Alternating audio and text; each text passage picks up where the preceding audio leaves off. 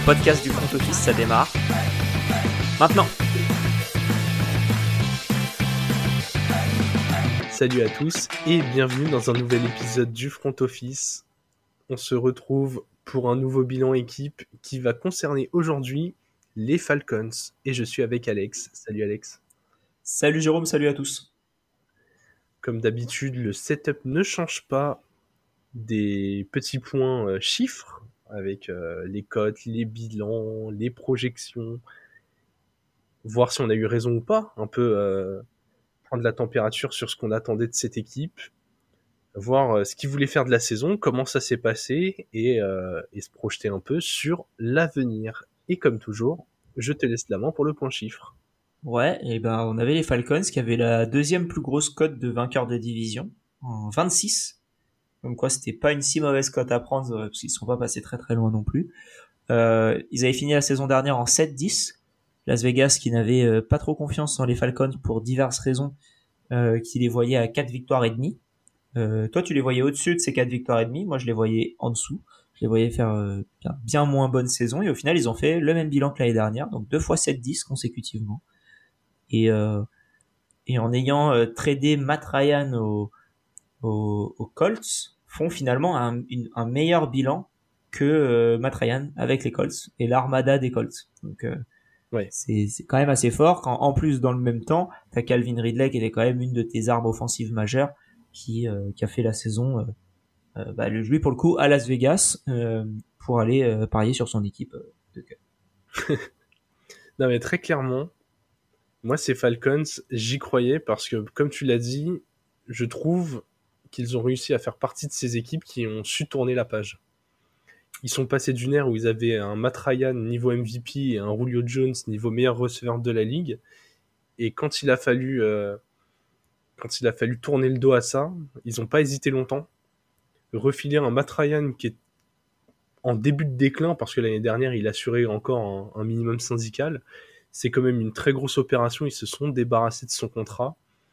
Euh, et, rien que pour ça, en fait, pour moi, c'est une saison euh, qui était réussie avant d'avoir commencé, en fait. Tu vois, tu, tu savais que tu tournais la page, tu savais que tu étais en reconstruction, mais que tu avais déjà des bonnes pièces. Et en plus, tu es tombé dans une division d'une faiblesse euh, abyssale. Ah, bien vu. Incroyable. Comme tu l'as dit, en 7-10, ils ont fait gagner la division qui a été gagnée avec un 8-9 des Bucks. Ils ont fini au même bilan que les Panthers et que les Saints. Ils ont tous fait 7-10. T'es à une victoire contre les Bucks de gagner la division, quoi. Ouais, c'était euh, c'était assez incroyable, sachant que l'effectif est encore très jeune. Là, euh, tu voulais intégrer tes. C'était une année de transition déjà. Tu voulais intégrer tes jeunes, tes rookies, euh, tester pour ceux qui étaient déjà là, voir jusqu'où ils étaient capables d'aller.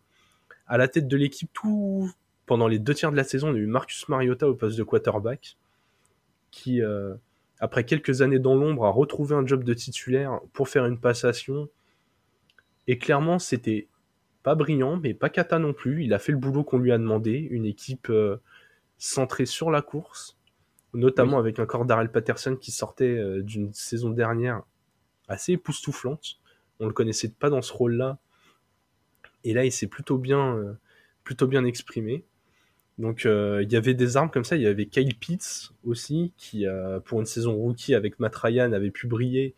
Là malheureusement, euh, le jeu, ouais, parce que jeu orienté à la course, parce que pas de menace autour de lui, bah, plus de Calvin Ridley, donc bah, personne il était attendu, Quoi.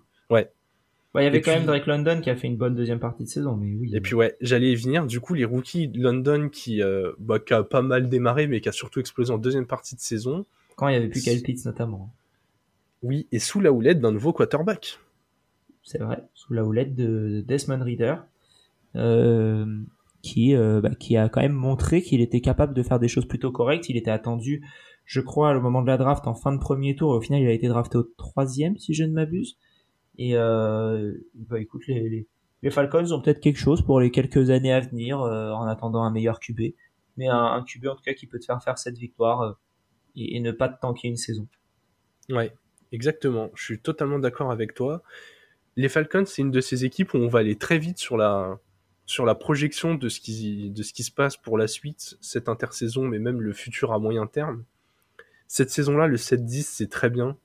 la défense a pas si mal tourné. Hein. Il, y a, quelques pièces maîtresses dans, de ce côté du terrain qui, sont, qui sont vraiment performantes. L'attaque à la passe, ça a été très moyen jusqu'à ce que Desmond Reader arrive. Et même après, c'était pas non plus flamboyant, mais il y a eu du mieux. La grosse force de cette équipe, c'était le jeu au sol. Assez intéressant dans une ligue qui va toujours plus vers la passe, puisqu'ils ont quand même réussi à, bien s'exprimer. Mm.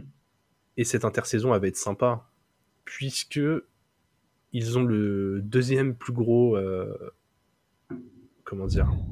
Cap Space. Cap Space, voilà, je cherchais, le, je, cherchais comment l'exprimer en français. Euh, je veux dire marge financière pour, euh, pour, pour, euh, pour manœuvrer avec quasiment 70 millions, sachant que un cut de Marcus Mariota, qui, qui malheureusement pour lui, il avait un contrat de deux ans et il n'y a aucun intérêt pour eux de le garder, pourrait, pourrait libérer 12 millions de plus. Oui. Ils ont Kaiser Hayward, pareil, un cut 5 millions de plus, donc ils ont potentiellement 17 millions à sauver en coupant deux joueurs. Donc, ouais, voilà. t'as du, as du million facilement récupérable à plein d'endroits différents aussi. Ouais, ouais, ouais. Euh, Très vite, euh, tout ça mis bout à bout, une ou deux restructurations, et t'atteins les 90 millions assez simplement. Donc voilà, t'es vraiment surclassé que par les Bears qui auront plus de 100 millions de disponibles avant potentiel trade. Et en plus de ça, tu as, euh, tu as une bonne escouade de tours de draft. Tu en as 9, les traditionnels de tours de 1 à 7, et, et du RAB au quatrième tour et au septième tour. Ouais, et, euh, et Atlanta, c'est un marché qui est intéressant pour les équipes. Enfin, pour les joueurs, apparemment. Euh, au niveau financier Au niveau... Euh, non, non, le même la ville et compagnie, quoi. Pour les... Oui, pour, les, pour les sponsoring et, et tout. Apparemment, c'est une, une ville qui, qui intéresse. Alors que les équipes sportives, tu penses pas forcément aux Falcons comme l'endroit où tu as envie d'aller nécessairement. Les Hawks en NBA, tu te dis pas que c'est nécessairement l'endroit où tu as envie d'aller direct. Clairement. Mais mais euh, mais visiblement c'est une ville qui est appréciée. Euh, donc voilà, le, le, le, stade est beau. C'est voilà hashtag analyse. Euh, c'est vrai que c'est un beau stade, le Mercedes-Benz Stadium. Ah ouais, il est fascinant. Et, euh, et donc tu parlais du Caps qui peuvent qui peuvent sauver, ils peuvent aussi récupérer 10 millions en restructurant le contrat de Grady Jarrett. Euh, et ça oui, ça peut ça peut faire ça peut faire du, du lourd aussi. Ouais. Euh, des, des bons pics notamment le septième, euh, non le 8, pardon, qui est aujourd'hui projeté pour un pour un defensive lineman nommé Brian Brazy, que je ne connais pas, qui est à Clemson. Donc vous pouvez voir avec ma culture du, de la NCAA, quand je dis je connais pas un joueur de Clemson qui est projeté comme être euh, top, euh, comment dire, top 8 de la draft. En revanche, je vois juste derrière, il y a Quentin Johnston de TCU, lui, j'ai regardé quelques highlights. Et alors là, pour le coup, euh, je pense lui, ça peut faire du très très très lourd. Euh, oui, j'aime l'attaque plus que la défense nécessairement. en fait, je trouve ça dur de juger un joueur défensif d'université. Ouais, à la fois, je suis d'accord. Tu sais pas ce que tu as en face, tu sais pas si l'O-line elle est bonne. Enfin, en fait, il faut tout connaître si tu as envie de juger un joueur en université. Un receveur, si tu le vois se séparer à chaque fois de ton du corner en face, tu le vois ou euh, tu sais euh, bosser euh, récupérer la balle au-dessus de, au-dessus de la gueule du, du corner. Tu le vois faire ça de manière répétitive. Tu comprends qu'il est au-dessus du lot. Voilà. Bon, après, si tu vois un mec euh, défensif qui met des sacs à chaque coup, qui intercepte tous les ballons quasiment, bon, ok. Et encore une fois, même, encore une fois, petite digression, mais si euh, t'as un corner qui fait 20 euh, interceptions et la saison d'après zéro, c'est pas qu'il est meilleur. Enfin, c'est pas qu'il est moins bon, c'est que on a arrêté de lancer vers lui. Donc c'est c'est dur à évaluer. C'est très dur à évaluer, je trouve, et comme je n'y suis absolument pas euh, dedans, c'est euh, c'est très dur, et je préfère plutôt me dire, ah bah ok, lui il arrive, Broderick Jones en 13, il est projeté au Jets, s'il tombe au Jets et qu'il y a un besoin, je vais regarder est-ce que ça peut aller ensemble. Bref, tout ça pour dire que Brian Breezy, aucune idée, mais que Quentin Johnson, je trouve que ça irait très bien dans cette équipe-là. Euh, deux receveurs, Drake London et lui, qui pourraient remplacer du coup Calvin Ridley, euh, numériquement parlant, même s'il n'était pas là la saison dernière, mais Ridley qui a été transféré aux, Jaguars, et en plus Kyle Pitts. Je trouve que ce sera un bon trio offensif pour, euh, pour au moins une année de Desmond Reader et qu'il ait quelque chose de, correct à faire. Et justement, Alex, je vais soulever le gros dossier de cette intersaison puisque euh, j'ai fait mon travail de préparation. Oh Et j'ai été surpris de voir que Desmond Reader ne serait potentiellement pas le titulaire des Falcons la saison prochaine. Ils songent éventuellement, avec ce, ce pic, à, sélectionner un, quarterback. Alors, il y a, y a pas mal de noms, sachant que très clairement, tu as Bryce Young qui est prévu en 1, et après, tu as Will Lewis, C.J. Stroud qui sont prévus euh, dans le chapeau du dessous, et tu as le projet Richardson à plus long terme. Donc potentiellement, il y a 4 QB qui, qui, intéressent fortement les équipes. Ils ont largement les assets pour monter. Ils ont, euh, ils ont de la place dans le space. Est-ce que est-ce qu'ils vont être capables de, euh, de se dire, écoute, on a déjà deux armes. On a Kyle Pitts qui, là, malgré sa mauvaise saison, je vous garantis que l'année prochaine, si il a ne serait-ce que quelqu'un qui sait lancer la balle, avec Drake London qui sera en année 2, ils vont faire très très mal ils ont des, c'est une équipe qui a des belles bases, je trouve. Est-ce qu'ils sont capables du coup de se dire, ok, nous notre projet, euh, il repart pas de zéro quand même. Ça fait deux saisons qu'on est en 7-10. Si on est capable d'aller chercher un quarterback d'un niveau euh, plus plus et visiblement euh, Will Lewis, CJ Stroud et, euh, et, Bryce Young pourraient être vus comme au-dessus d'Esmond Reader, hein, très clairement. les trois sont vus comme des talents un peu, un peu meilleurs. Est-ce qu'ils sont capables de monter, d'aller en chercher un et, de partir sur un nouveau quarterback? Et Moi, je les verrais plutôt descendre dans ce cas et prendre Anthony Richardson. Et te faire une année avec Desmond Reader le temps que Richardson s'habitue à. Ouais, enfin, je pense que l'année elle sera pas longue. Hein. Si euh, tu prends un mec au premier tour face à un rookie de deuxième année du troisième, je pense qu'il va vite être titulaire le, le Anthony Richardson. Le problème, c'est que à, cette, à ce niveau-là, tu descends, tu descends pour qui? Euh, Est-ce que c'est les Jets qui Est-ce que c'est les en fait, qui montera suffisamment haut pour aller chercher quelqu'un qui les intéresse et que les Falcons descendent pas trop? Pour rater leur, euh, leur quatrième QB qui sortirait. Je pense que tout dépendra de, du moment où CJ Stroud slash Will Levis sortiront. Parce que si en 8, il y a encore les, si en 8, il y en a encore, il y a Will Levis slash CJ Stroud et Anthony Richardson, je les vois descendre. Il y aura pas les 3 en 8. Non, il y aura pas les 3 en 8, mais il peut y en avoir deux. C'est ça que je veux dire. Ok, tu penses qu'il peut y en avoir deux? Moi, je pense là vraiment que. L'année dernière, on pensait que ça allait tomber beaucoup plus vite les QB et au final, c'est pas tombé. Hein. Ouais, mais parce que l'année dernière, c'était une. Euh, une année cata. C'était ouais, c'était une année cata niveau QB, alors que là, ils sont, ils sont projetés quand même, euh, quand même assez haut. Tu vois, moi, j'avoue que quand j'ai lu ça, j'ai pas trop compris. Je, je, trouve que Desmond Reader, avec les bons outils, il y a moyen que ça procure quelque chose d'ok. Hein. Ouais. Là, t'as as été en 7-10, il a pas mené l'équipe toute la saison. T'as une armée de jeunes qui n'a qu'à progresser. Il est toujours dans son contrat rookie, donc ça te permet de, prolonger euh, Caleb McGarry, qui est leur euh, principal free agent sur, le, sur la ligne offensive qui, va demander quand même un, gros contrat et qui, euh, qui, a été indispensable pour le run et, bon en passe protection. Et t'as Rashan Evans, c'est leurs deux plus gros agents libres. Rashan Evans qui va pas coûter très cher. Je, pense qu'avec tout, euh, tout l'argent qu'ils ont, il n'y a, pas de raison d'aller chercher là tout de suite. Soit comme tu disais, tu descends, tu récupères d'autres assets tu sondes un peu le marché, voir en quelle position tu peux avoir Anthony Richardson, et tu te dis, bah on garde Reader jusqu'à ce que Richardson soit prêt. Mais moi, avoir deux jeunes dans la même équipe, je suis pas fan. Sinon, euh, sinon tu y vas avec Reader, quoi. Je, moi, je verrais vraiment pas l'intérêt de, tourner tout de suite, même si l'argument que j'ai lu et il s'entend totalement. L'année prochaine, est-ce que les Falcons, euh, c'est pas eux naturellement les favoris pour la division?